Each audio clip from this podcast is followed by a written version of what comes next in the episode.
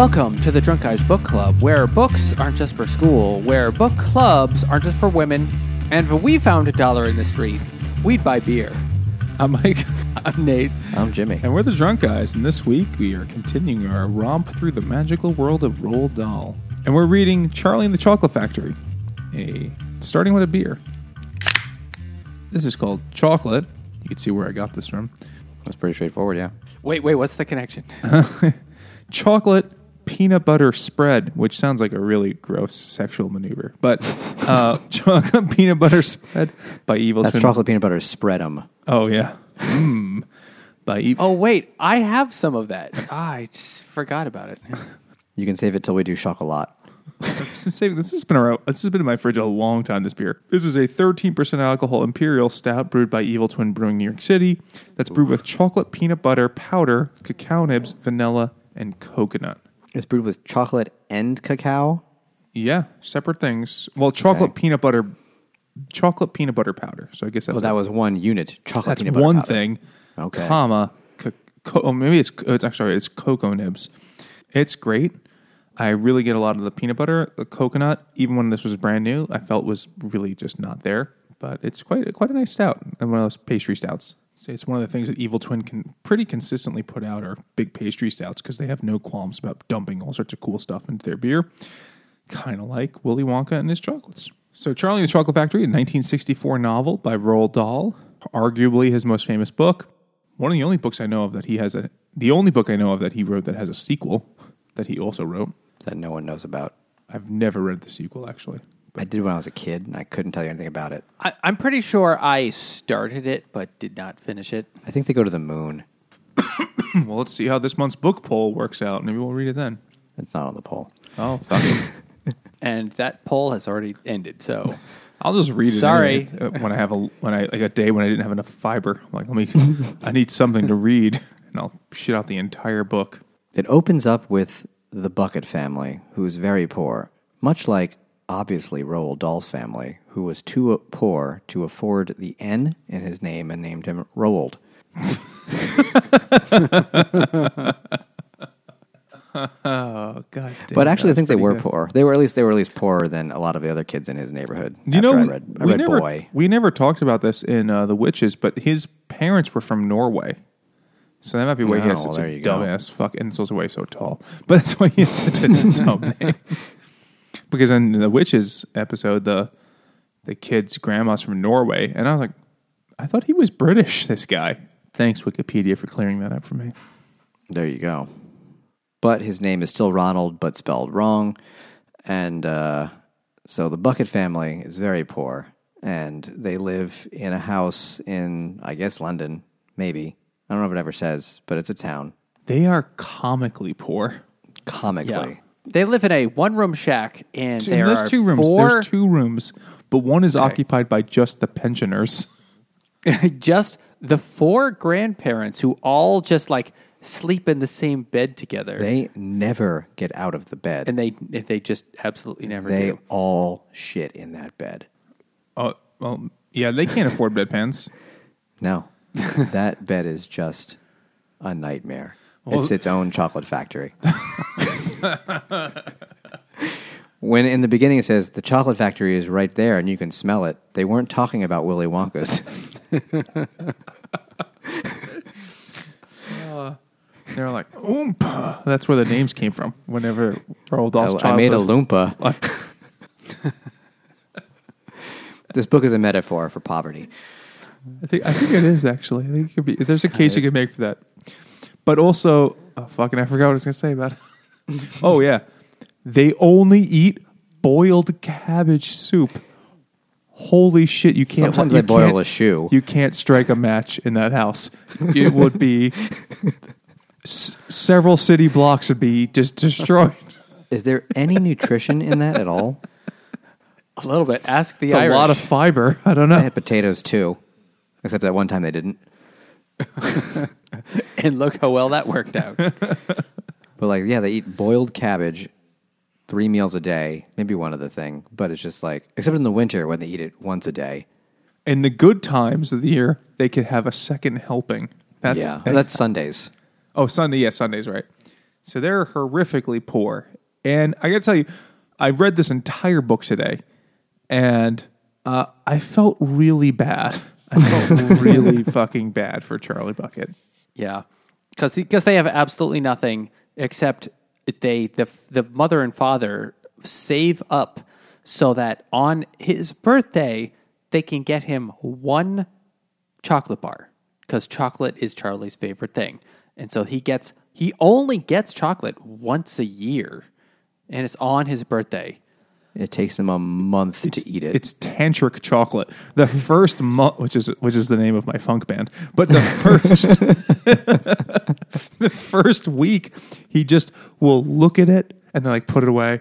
Then he'll like peek behind the like a little bit, like he's watching 19th century porn. He'll like peel back just a tiny bit of oh, it's I You saw too see much Her ankles. and then he and eventually he takes a rat nibble and then over the course of the month he eats one chocolate bar the kind of thing that the children who are wealthy or their parents are even middle class uh, they have daily. And it's such a, a that was the thing that really bummed me out. Because as a kid like you don't know you don't understand that about other kids Like or other families poverty. you have like no so you're just like those people don't have things.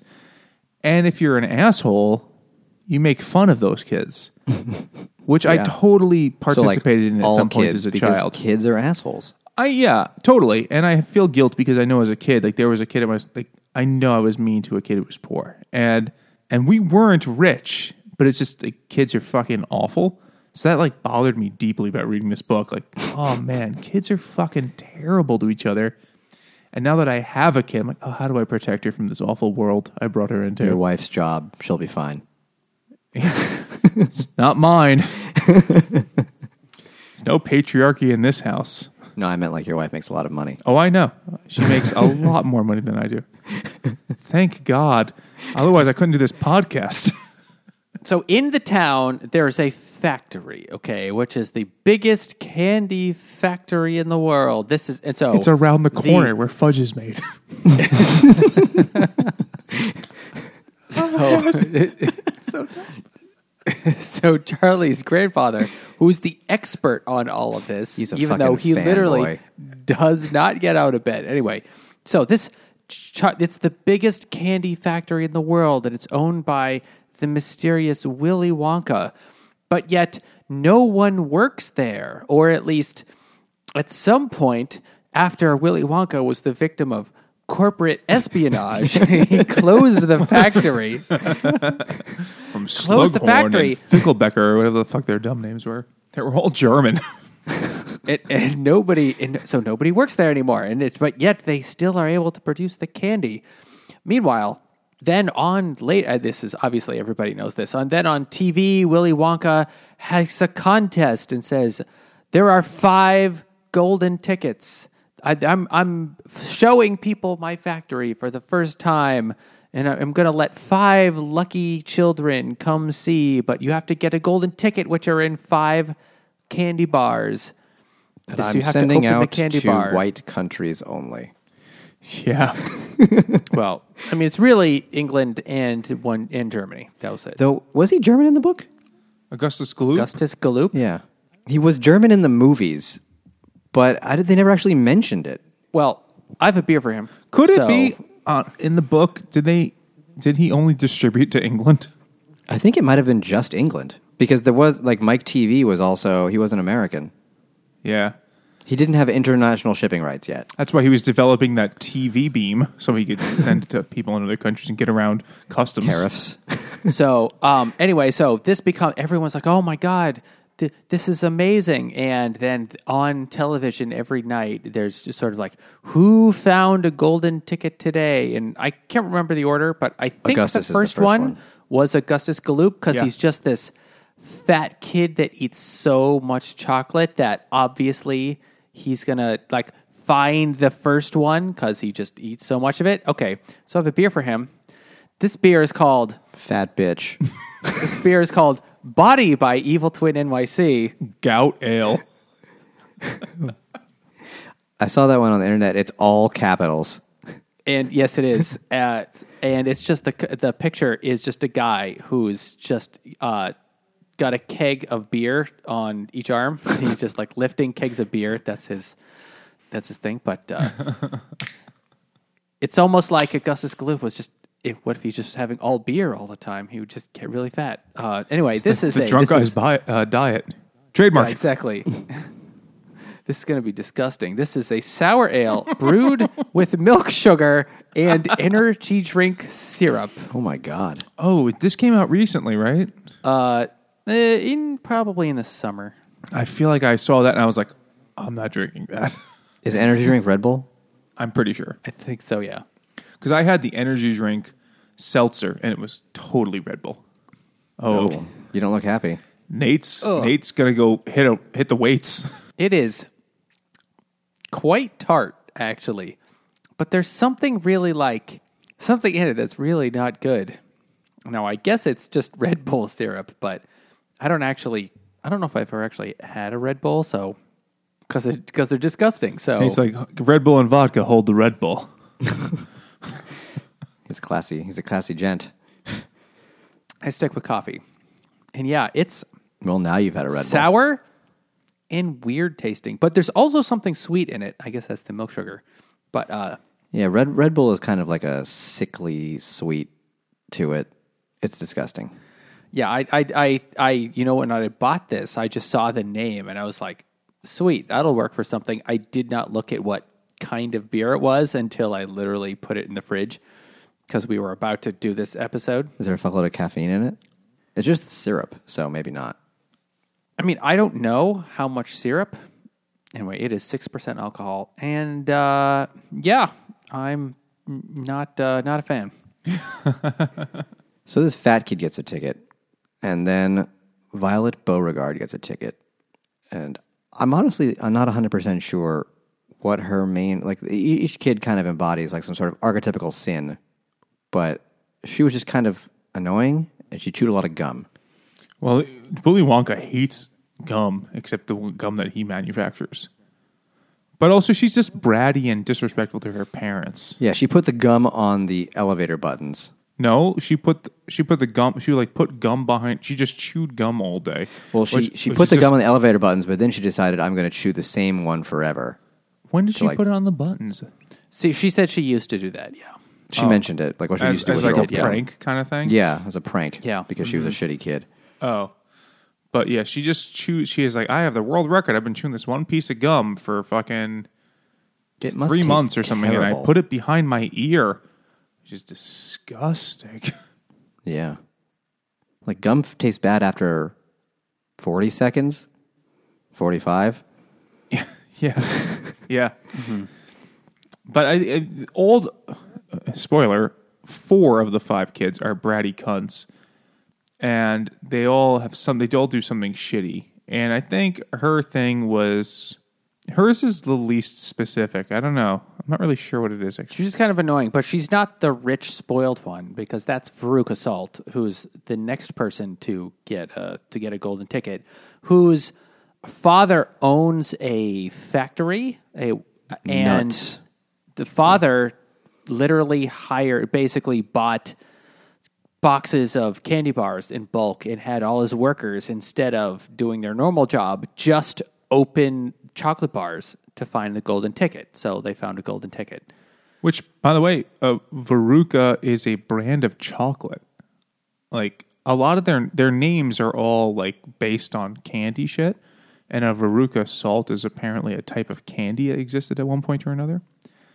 So she's just like the spoiled rich kid, and she and like uh, in the movie, the original movie, the only one that should count, the the uh, the canonical film, and she, "I Want It Now" was her big song because she's just a bratty cunt. Yeah, her, her flaw was quite obvious. So you're saying it's like the seven deadly sins? There's there's a hint of that, you know. Well, it's yeah, like it's gluttony, gluttony, greed. uh, greed. Mike Teavee is, I guess, I don't know, sloth because he just watches TV. but then He's the next Charlie kid. should have been guilty of uh, avarice. Well, he wasn't really. He didn't like. No, he was a good boy. He was a good boy. So the next kid is Mike Teavee, who just watches TV, and his body is just strapped of guns. He's got 18 guns strapped to him. They're, they're kids' guns. Still, too many guns, especially because he's English. He's not even American. They made him American in the movie because it made way more sense.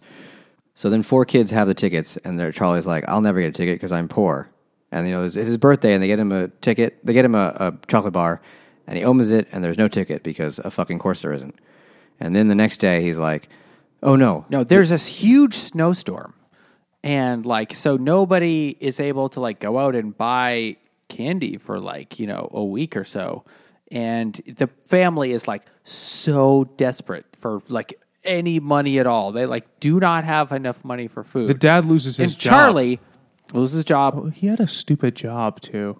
It was screwing the toothpaste caps on the toothpaste. Oh yeah. Goddamn automation.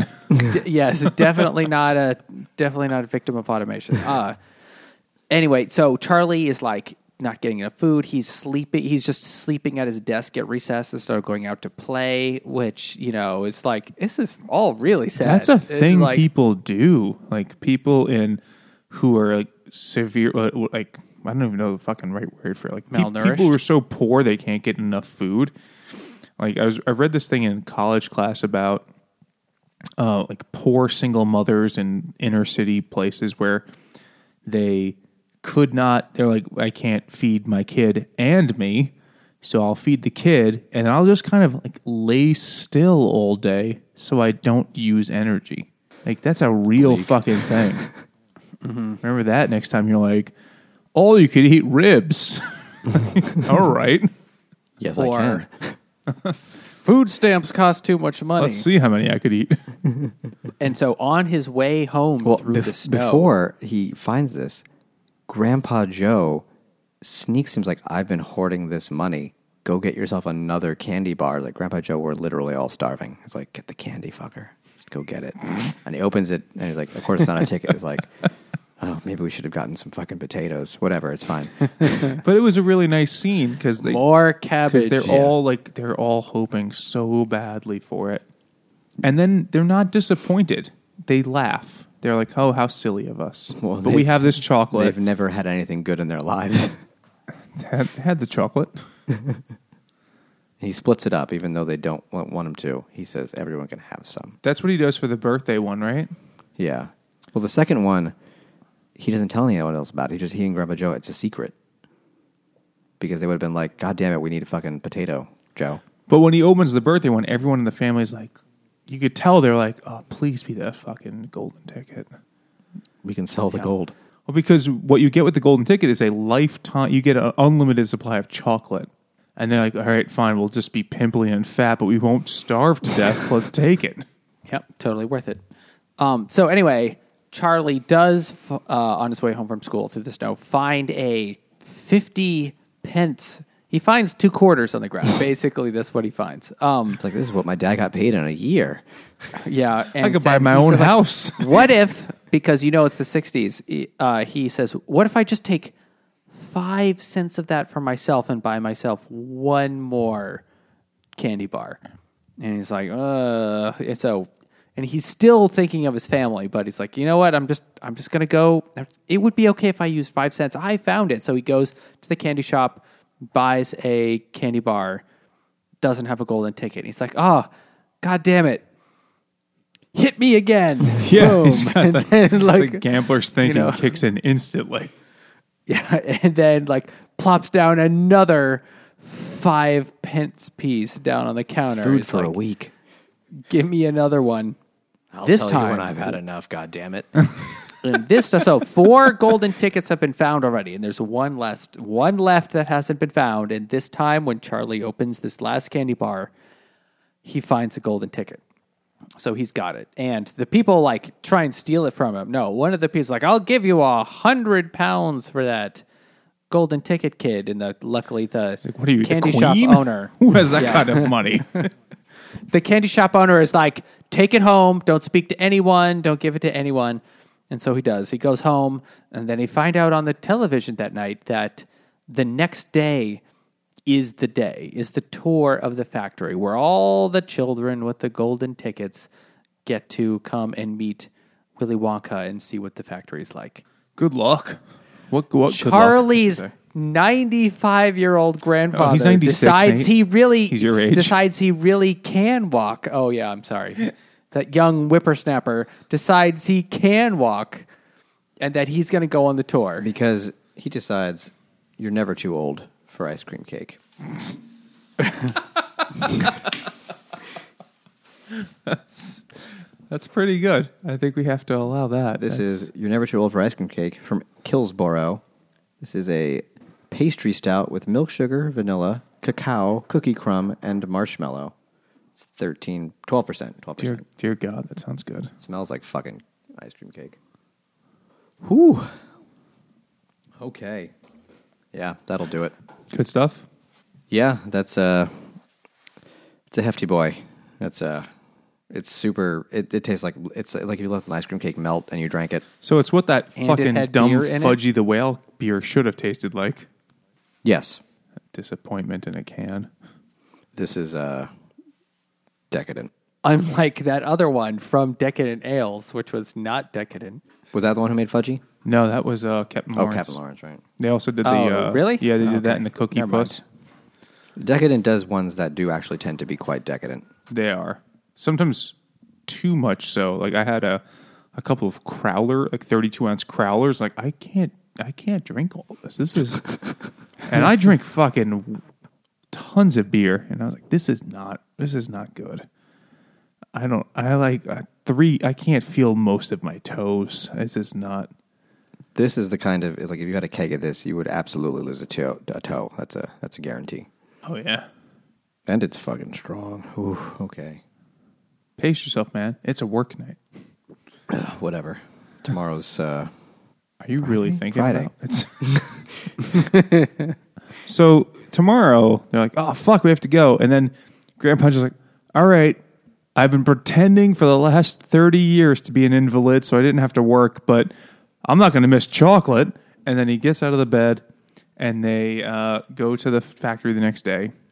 And then they get in there and then it's basically the exact same plot as the 1973 or whatever the hell that year was movie.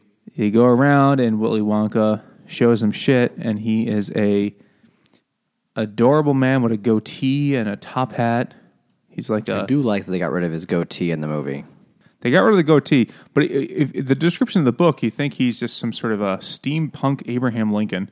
He's just, which is also a great band name. Uh, but he is. Did you know that I found a website Oh boy, um, and it was if you look up your birth year or any year, it they'll show you all the words that were used for the first time or became words that year. And our birth year, Michael, me and Jimmy were in the same year. Steampunk, really? Steampunk became a word our year. So I think steampunk was really like invented or like popularized by um, William Gibson. I, I know he know wrote one. is. Of, William Gibson wrote Neuromancer. Oh, okay. I know he wrote one of the first steampunk novels, which was um, the Difference Engine or something like that. Where it's like, oh, what if in the future they have a computer that uses a whole shitload of punch cards um, and cranks? so then Willy Wonka is showing him around, and he's like, look at my chocolate river. It's the only chocolate that's churned by waterfall, and that makes it better because you know chocolate 'Cause he's a reasons. fucking hippie. It's made with hemp, but then, hey, uh, of course, Augustus Gloop is a fat fuck. He he's drinking out of the river, which most in most cases they would have been like, dude, we have like bottled water, we have taps, like you don't need to just drink out of puddles.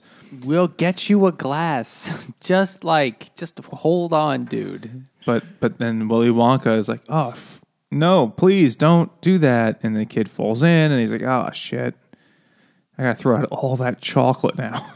it's, it's just covered in German, kid. and then Augustus Gloop gets can't swim because uh, you would think he'd 'cause be he's too- buoyant. yeah, actually, I was thinking that too. Like, you know, that doesn't make What's sense the because density you know of chocolate?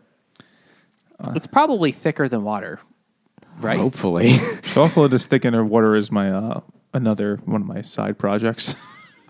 Augustus Gloop is definitely thicker than water, though. oh, he's chunk. He's thick with three C's.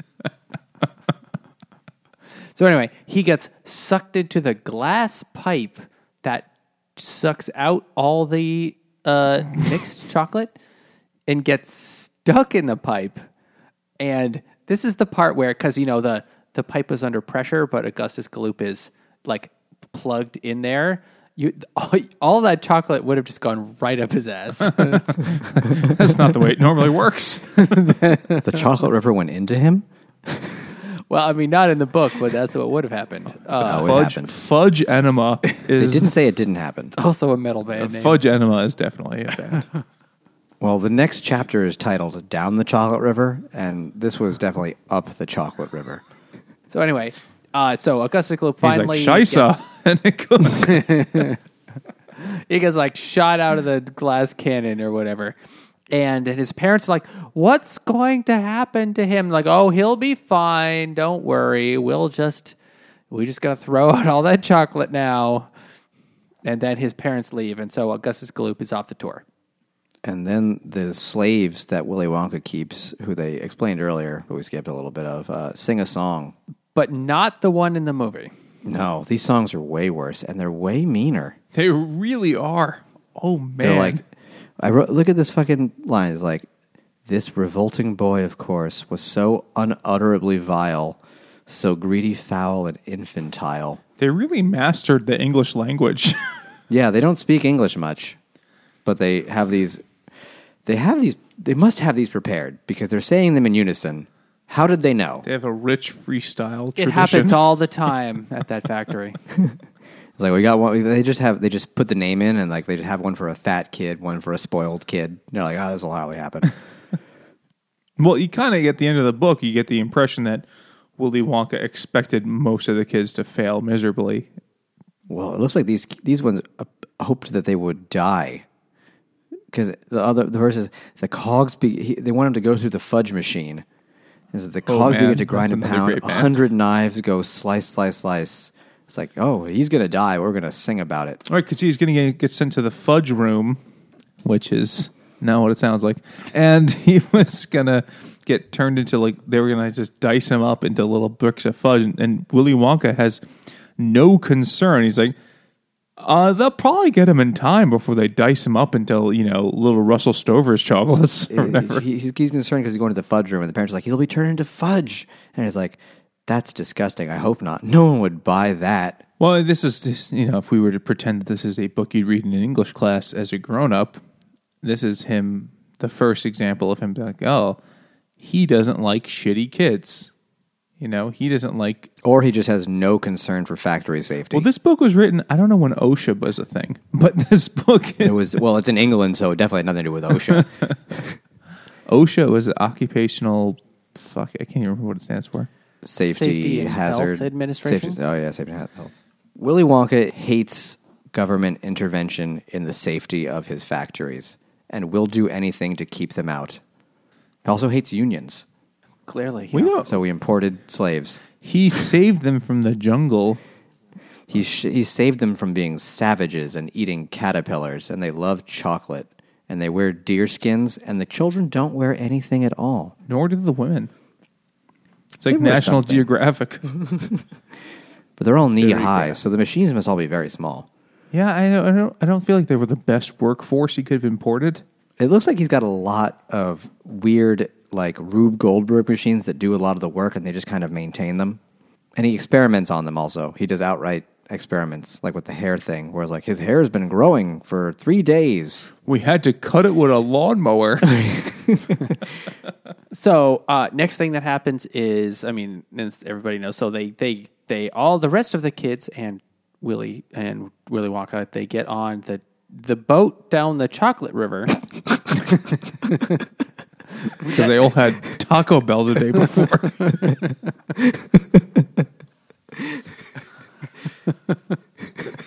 and then And, uh, you got rid of that gordito, Augustus Gloop. and then they get off they they they get off the boat at the gum room.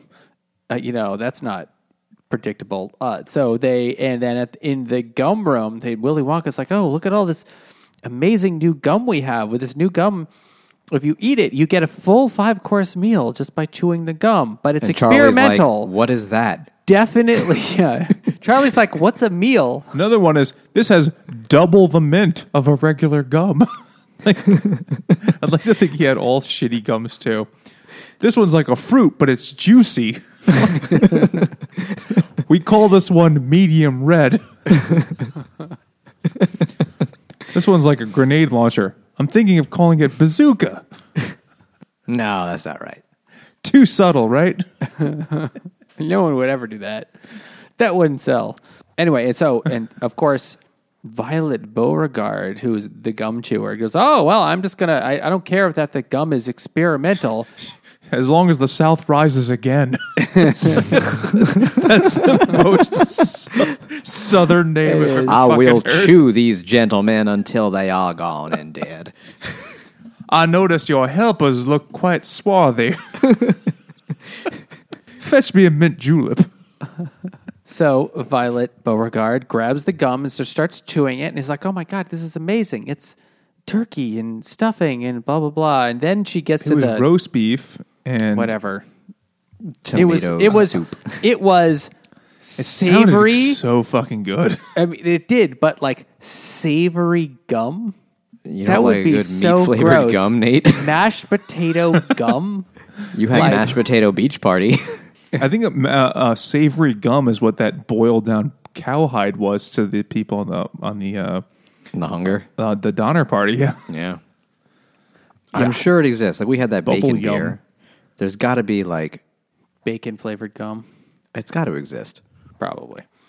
So anyway, but then she gets to the dessert course, which is as she's chewing and gets to, which is blueberry pie. But there's something wrong with the blueberry part because it turns Violet Beauregarde into a giant blueberry. Oh my god, I found bacon flavored chewing gumballs. Gum balls. Okay, so they put the bacon in it. Oh, it's out of stock. Like you were going to order it. I'm not for eight ninety nine a pack. No, I wasn't going to. If it was Plus on shipping. Amazon where I could just like prime that shit and like I'll get it tomorrow, I won't have time to feel regret. Maybe. If you regret when you're eating it. so um, So she, she turns eats into a blueberry. and she turns into a blueberry, and then he's like, "Listen, we could fix this almost We're just going to send you to the juicing room and we'll just juice you. with the juice." You can drink your daughter's juice. He has a final solution for I'm going to that juice. eliminate all the juice.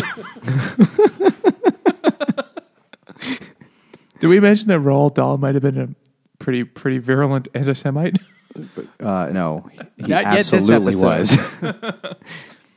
he said, and I quote, Hitler didn't pick them for no reason.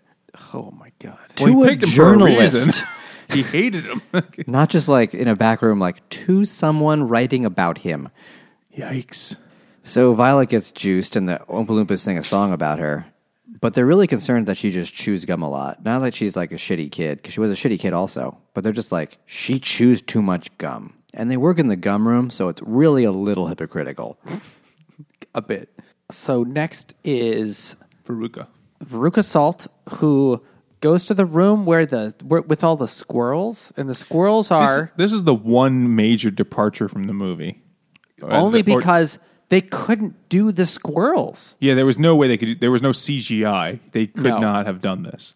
Though, uh, fun fact: in the the new movie, they actually didn't use CGI for the squirrels. They actually paid a guy to train squirrels for a year to shoot that scene.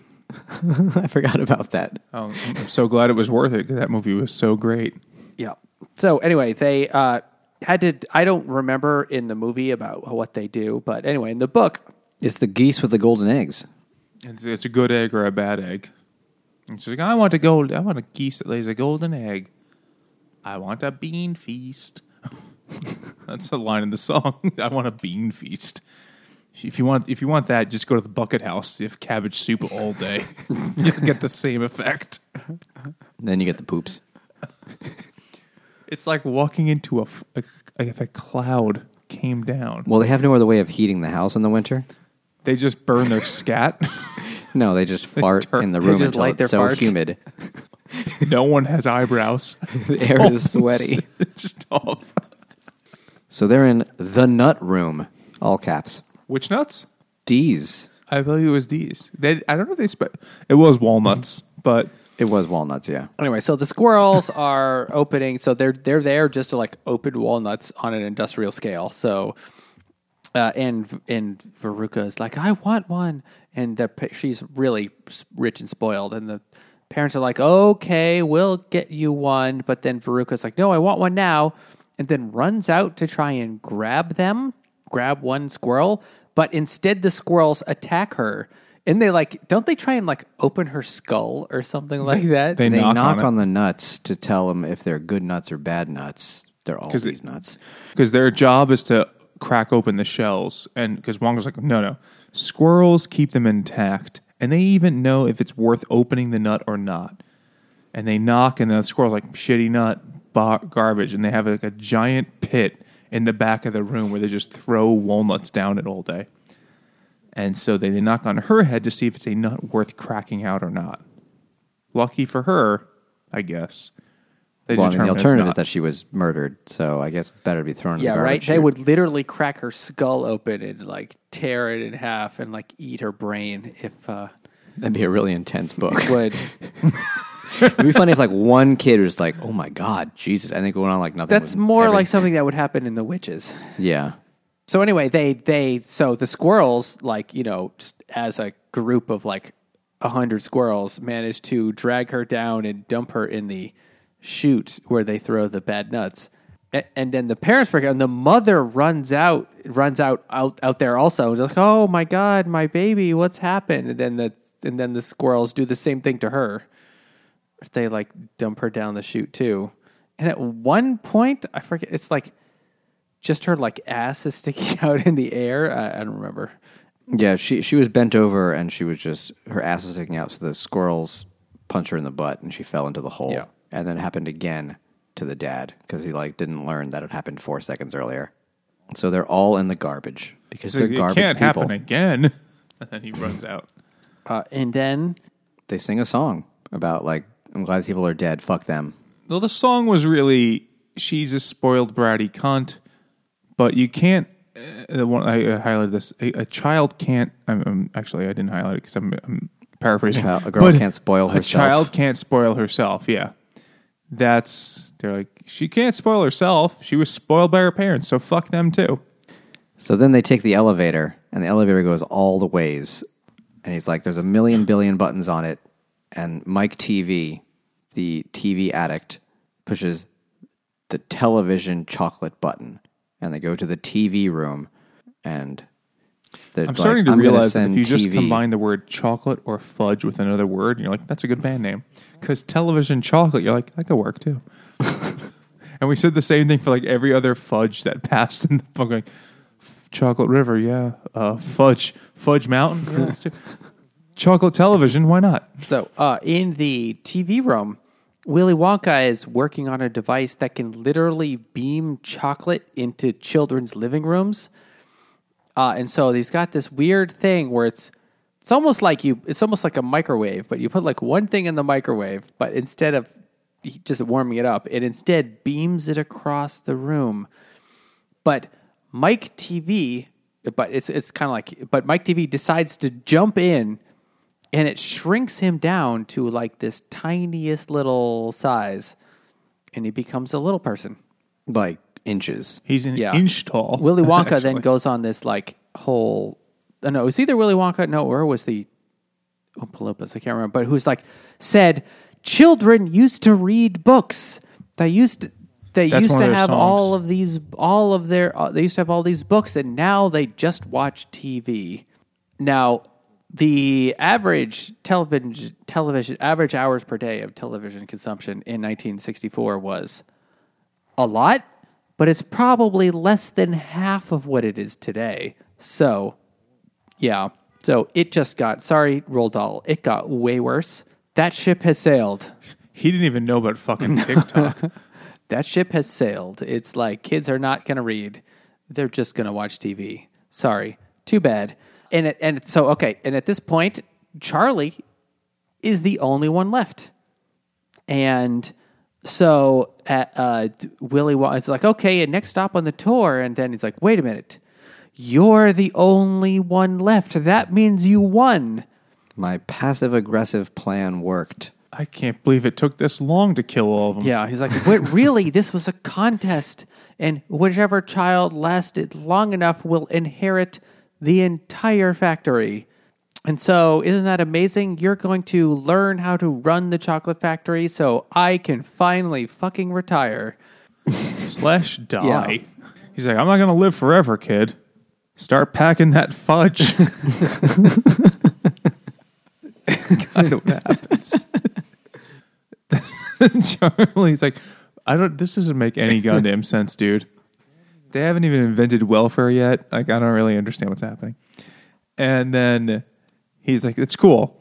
I'm gonna press this special button on the elevator. It's called like the destroy the roof of the building because it's your fucking problem now, Charlie. And I'm gonna break the roof."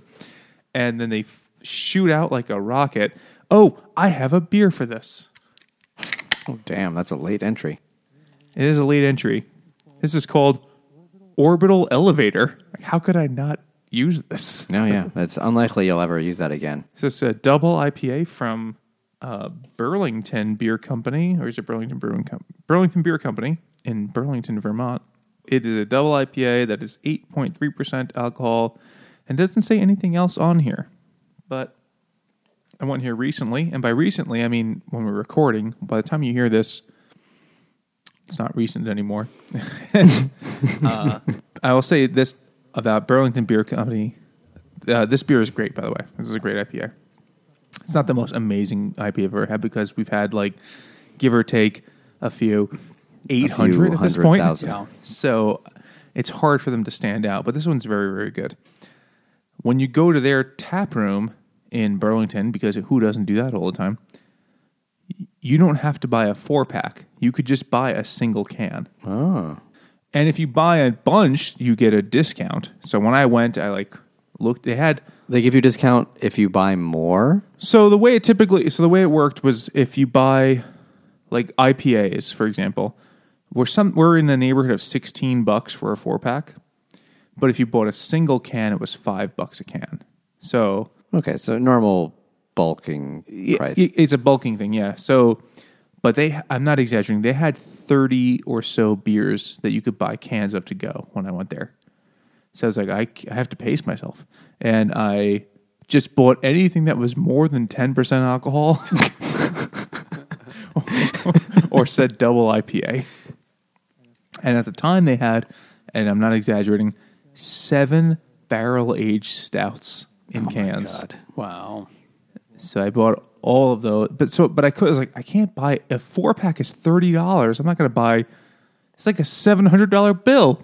Like, you could buy one can of each, or like, all right, I'll just get two cans of each thing, and then they just kind of their point of sales thing, or just some guy who's good at mental math charged you a better deal, so I didn't spend nearly that much money. It's Vermont. He probably used like an abacus or some shit. Uh, he used like a sundial actually because that's that's more green. Um, but yeah, so it was really cool. You go in there and they're like, "Hey man, what do you want?" And then if you were in New York and you tried to do that shit, you know, even if that's what they do, and you were like, "I want two cans of this, I want one can of that, I want one two cans of that," and you went through like, no one would fucking be happy with you. And but he was like, "Awesome, dude. Give me a moment. I'll go grab this for you." Like it was like super cool about dealing with my weird beer needs. Like, listen, guy, I have a podcast. I have to get one extra of everything I drink, just in case. And thank God I did because this orbital elevator is the best thing I could fucking find for this for this book. Anyways, back to this book. We're almost it's basically done. So he goes and like, let's shoot this elevator into the sky. This is the one button I've never pressed, and it's called like up and away or something like that, up and out, something like that. It's called. And they fly out, and then he's like, and then it becomes kind of like a helicopter that he can control where the elevator goes. And Charlie's like, I'm going on along for this ride because it's better than going to school. And then William Wonka's like, let's go to your house and get everybody and bring them back to the factory. And like, dude, they're like old people and they don't leave the bed and it's very, very windy in the house. And then From all the he's like, that's cool. We'll go there. And then he br- destroys their house. such as it is. He's a cavalier Oh, is that gentleman. that rickety pi- that matchstick pile? Okay, and then he just breaks through the roof, and then his parents like, "Oh God, if things couldn't get worse." and the old people will not go in the elevator, even to go They back to said, the factory. "I would rather die here." I would rather die in my bed. and they're cool. Put the bed in there then. It's caked in shit, They can't, especially leave. after the especially after the elevator crashed through the ceiling. But the thing is, they don't eat anything, so there's nothing to come out. You know, just cabbage. I think there's a quick turnaround time if you eat nothing but cabbage. It's instantaneous. It's like a conveyor belt. It goes right through. It's like a straw, you know. Like you're just putting like by the time you put the next meal, of perpetual cabbage motion in, the other machine one's of co- poo. Yeah, poo perpetual motion. It's a special type of emotional, right? so then eventually they take him all back to the place, and he's like, "I own this now." The end. Right. That's basically Yeah, it. the end. You have your factory. Except there's a sequel, but we no one acknowledges it. Apparently, Dahl wanted to write a third book, but he was so busy Hating the liking- Jews. yeah, hating the Jews. Like I can't write it now. I just don't have just- time. yeah, I'm just, you know, I could barely get to the gym. he just kept I've rereading the chosen protocols of to the do elders it. of Zion over and over again. I'm t- so tired of reading this Rothschild literature. no, right? Sorry, too far. It's a uh, very specific genre. Children's conspiracy theories. Banking. So this book is done. So I have a serious question. I don't think you do. It's Go very, on. very serious. Is this a children's version of Seven? Holy shit! I thought that too. I looked it up, and other people have had this thought. I I, I had this similar because He wipes out kids according to their sins, and at the end, he sacrifices himself to pass on his legacy to the final child, who becomes Wrath. I, I don't think Wrath was in the book. Wrath. Also, Charlie where is, was Charlie Lust? Wrath. No one was like jerking off into the chocolate. You didn't see it. The Oompa Loompas were Lust. So I don't think Lust is here, and I don't really think. Let's say so. You have Sloth. I Charlie's guess, not from really Live TV. Wrath, but we could justify it if we really, really reach. But it's you know it's a light version of seven. It's six. It's not quite seven. it's five and a half. yeah, Well, six. it's it's a children's, children's book, so it's five plus. You know, well, okay, uh, definitely. Willy Wonka. Willy Wonka is Pride. Yeah. Ooh. No one can do better than him. And he, he says, I'd rather starve out a city of workers and import slaves than deal with fucking espionage again. And I'm the best. He also says at the end of the book, I had I knew I had to pick a child because one, they can keep a secret, but two, they They're they better will indoctrinated. learn. They'll learn the right. That's basically it, though. Like they'll learn the right way. They won't have their own ideas. They'll be willing to learn from me. And then he blasted My Way or the Highway by Limp Bizkit over and over again in the elevator until Charlie just gave up. I don't know that song. Is that what it's called? My way, my way or the highway. It's a terrible song. Uh, it's by Limp Bizkit. You need to go any further. Yeah, that that goes without saying. But yeah, it's it's Is definitely uh, song. That was my question. it's definitely my way. seven seven adjacent. I'm making chocolate now. You just gotta like sound like you're. He's like, what's in, what's in the box?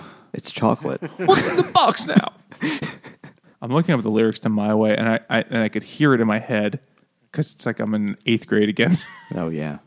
It's like, oh god damn it! It's just one of those days. Okay, so the seven deadly sins. You have gluttony in Augustus Gloop. You have greed, I guess, in um, Veruca Salt, sloth and Mike Teavee.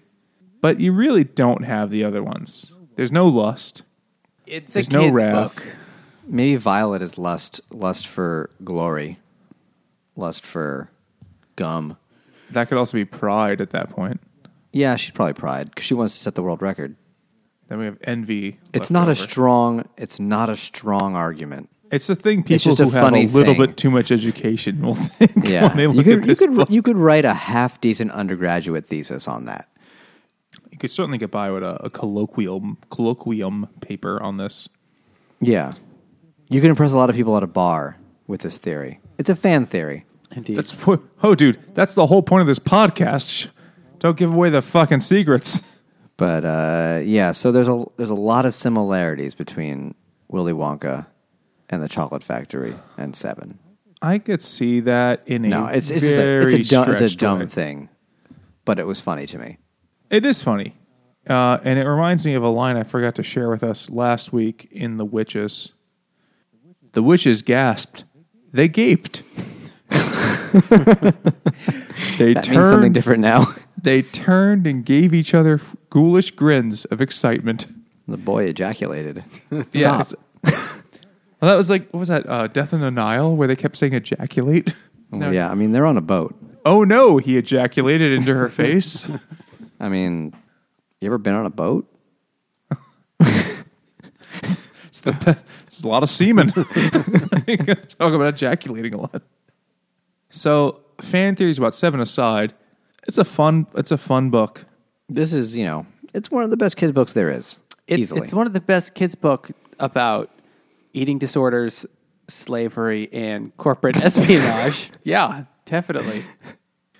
All right, so you say that, and I, I know you're making a joke, but like, is it a bad kids book? Or are you? Are No, you no, it's fine. It was great. No. I felt like because we kind of read um, The Witches and Charlie and the Chocolate Factory kind of together. I felt like I knew Charlie and the Chocolate Factory probably because I'd seen the movie a bunch of times.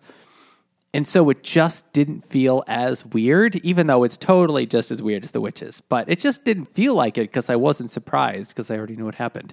But it is, it's, it's still, it's still good. Yeah. the the original movie is it's got a weird t- like both movies ha- are very different.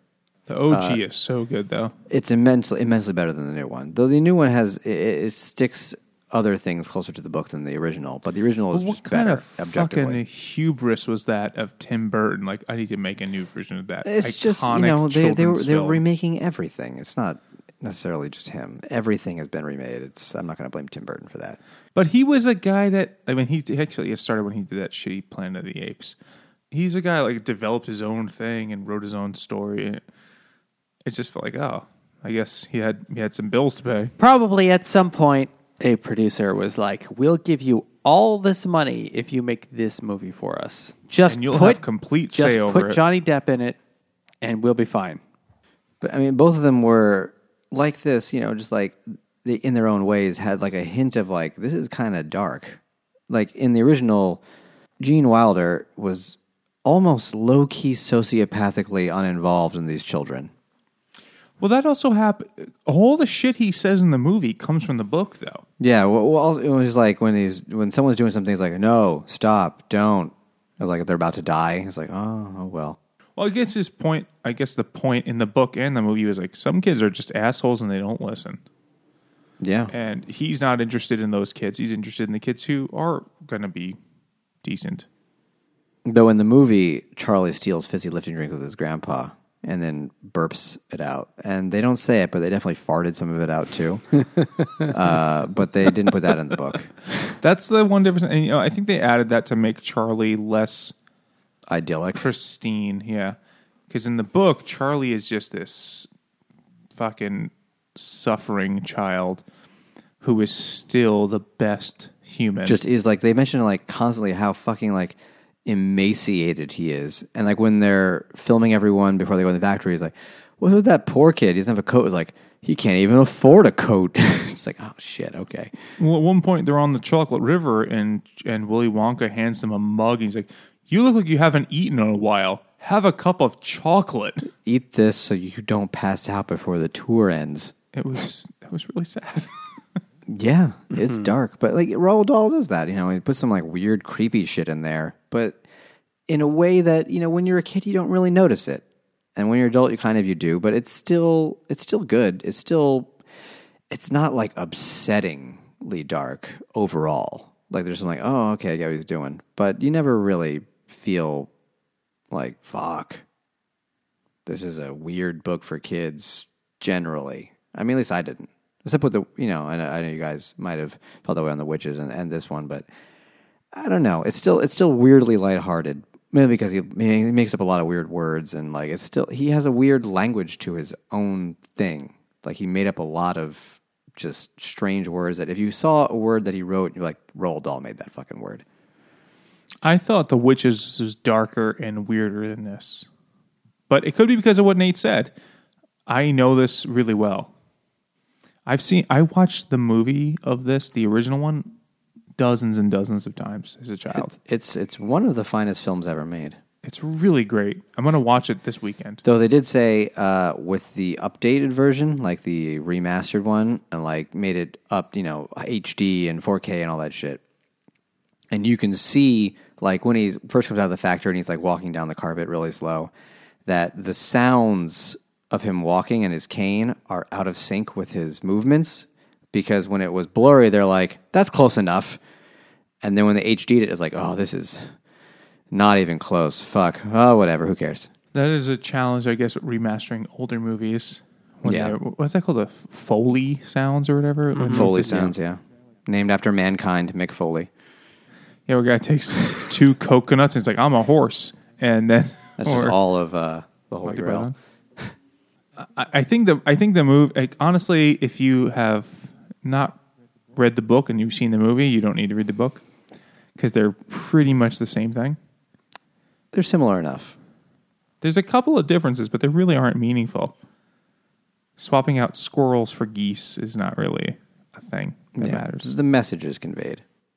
Nate, did you ever see the movie? Yeah, yeah, bunch of times. What would you say is more? Be- I, I I don't know if better is the word, but more memorable. I mean, I was picturing the movie the whole time when I read this. It's impossible Though, though I not to. read, I read the book when I was a kid too. So this isn't. Yeah. I probably maybe uh, maybe I read it more than once. Though when we were kids, the movie had already existed, except for 20 you, where years. you were you were uh, probably in your late 170s. but like we we pro- as kids, we saw this movie before we read the book, probably. Me too. Because Uh, it's yeah, something. Because if definitely. you were a little kid, you couldn't read this level yet, Probably. but you could still watch the movie and get it. So it's impossible for us to split the two in our minds. I guess probably. This is one of the few things where I, I was reading the book and just thinking, oh, the movie got that right versus the book, you know? What did Roald Whereas Dahl say about this movie? Uh, I don't know what he said about it actually. Uh, I, that wasn't as prominently posted on Wikipedia, but it's it's it's It's a timeless classic. it's it and the really has remake held is. I watched it again recently, within the last year or two, and it's not terrible. If they'd never made the original one, it would be like this is fine. What are you but- talking about? The remake right now? Sorry, The Johnny Depp one, yeah, I'd be like this is fine, but since the Gene Wilder one exists, you're just kind of left with why bother? This will never compare.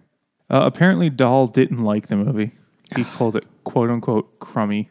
He's just kind of a fucking dick, really. What it boils down to.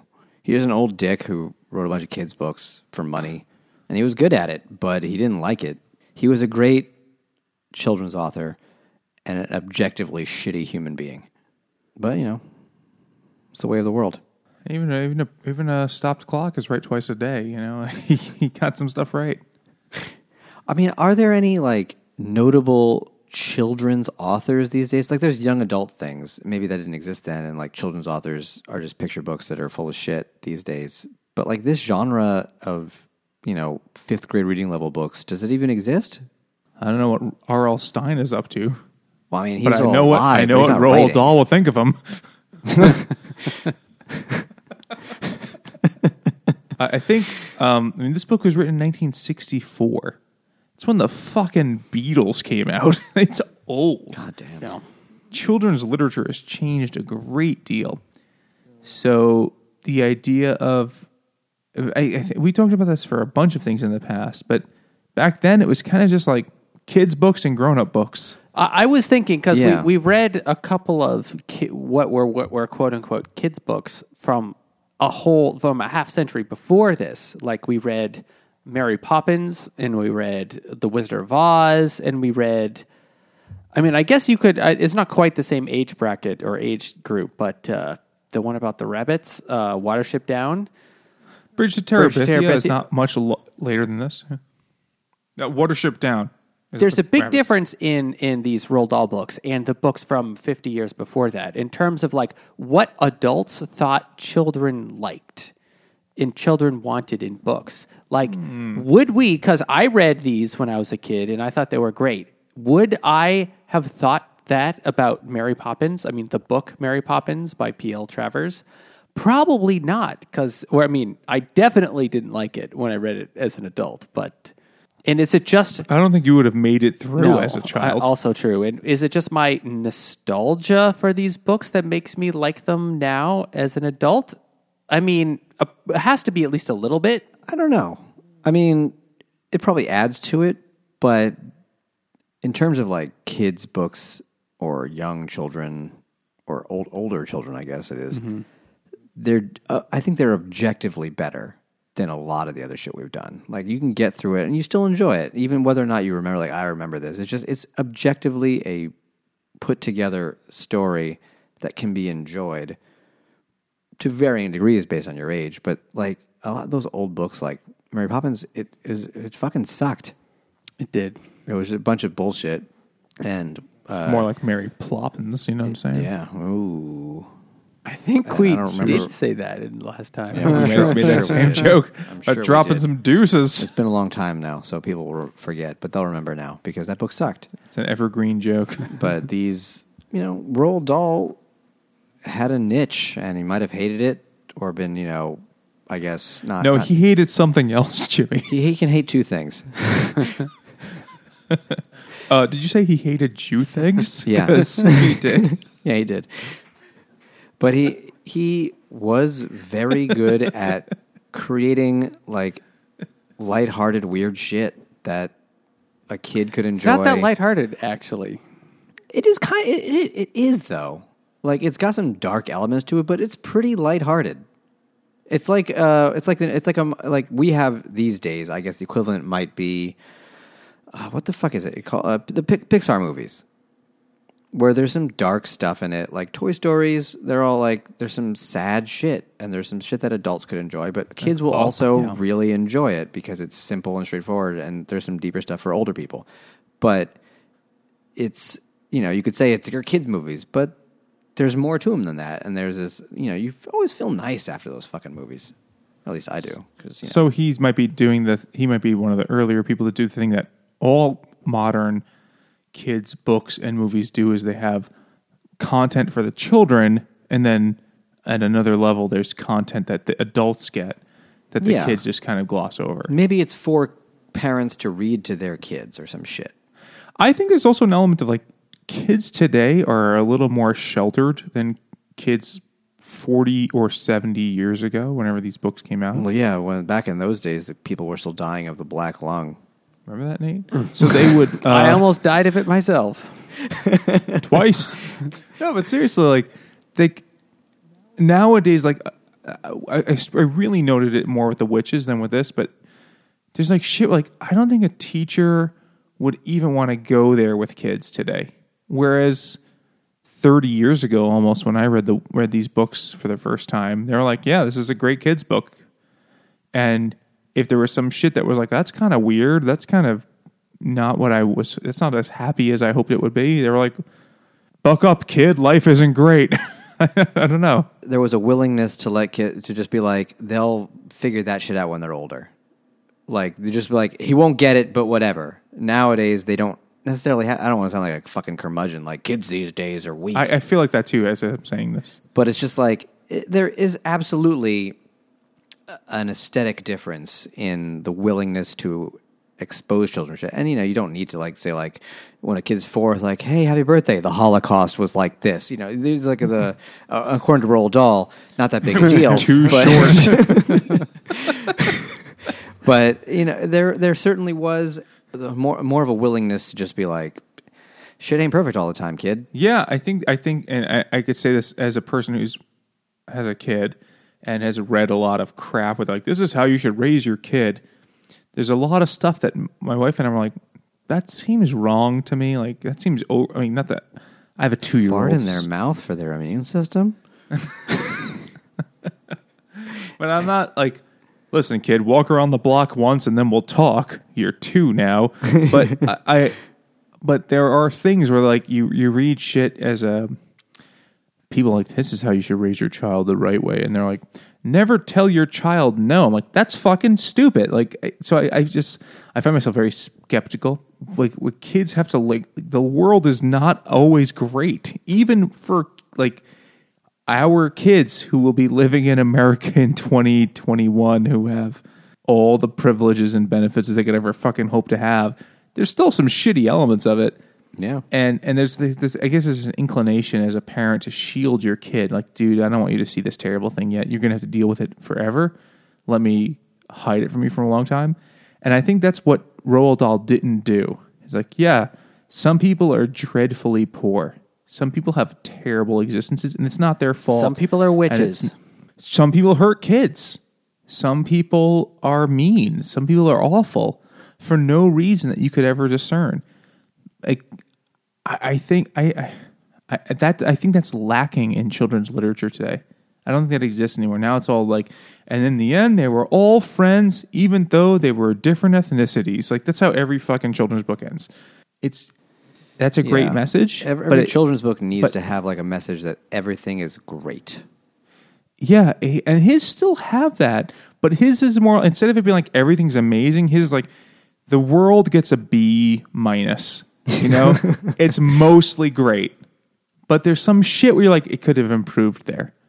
Now, when he wrote it, he was like it was mostly in the Jewish department, but for for the rest of us, like we're like there's plenty of things that could have been fixed. As a grown up reading these books, I think that made me like them a lot more because they weren't so saccharine like Yeah. children's books are. They're not. They're not just totally devoid of any real, any real anything. Yeah, where it's like, oh, I knew from the beginning how it was going to end because there were these many characters and they had to all be happy. and they'll all have a good friendship, despite being, you know, one's a tiger and one is an antelope. And then they'll be friends until their parents kill each other. But we don't have that in the book. But you know what? If you want to be a real snob, what you should say about Charlie and the Chocolate Factory is it is the modern day, or at least in 1964, modern day Horatio Alger story. Rags Nate, to you know. riches. This was a, like Exactly. late 1800s, early 1900s of you could come to America with one penny in your pocket and strike it rich. Is this a real man? Pull or yourself a up by your the character author, not? bootstraps. the author Horatio Okay. Alger. Though that, I, I mean, I don't know much about it. That might not have even been his real name, or even w- was even one person. But those are the very much like origin of the American dream. Yeah, I mean, hi- his books, that was the guy's name. I think that was his real name as far as I know. But his books were all a poor kid through his gumption and good character becomes w- not rich. It was very rarely that they became rich, but they would become, they would go from solid middle class and stuff. Yeah, yeah, exactly that.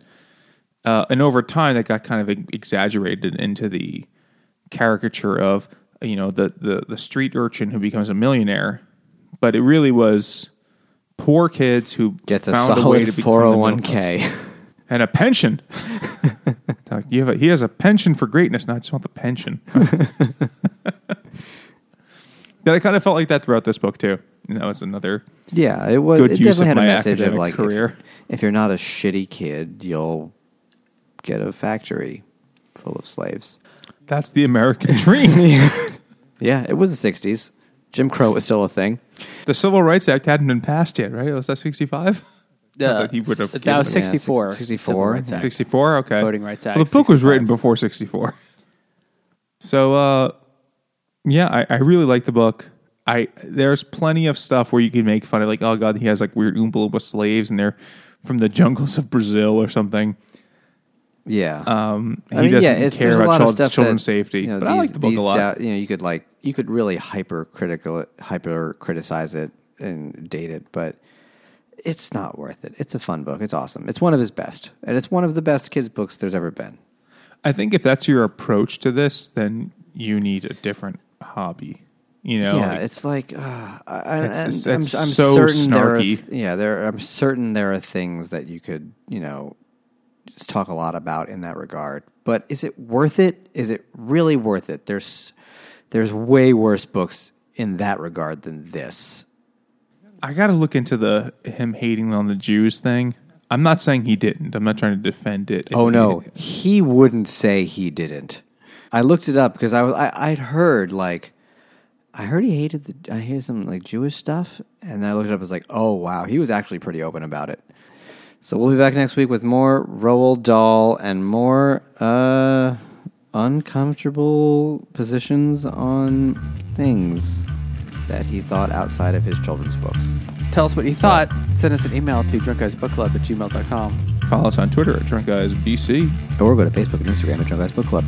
And also, if you would like to uh, check out our Patreon, we're reading a lot of books, and you can give us money so we can buy beer and books, and also send you some nice stuff if you are nice to us, because this is a purely transactional relationship. And thank you for everything you sent us or will send us if you haven't yet. My affection can be bought with money. And don't forget to leave us a review for five stars, not like the stars Roald Dahl wanted people to wear. and check out the Hopped Up Network, a network of independent beer podcasters. And thanks for listening.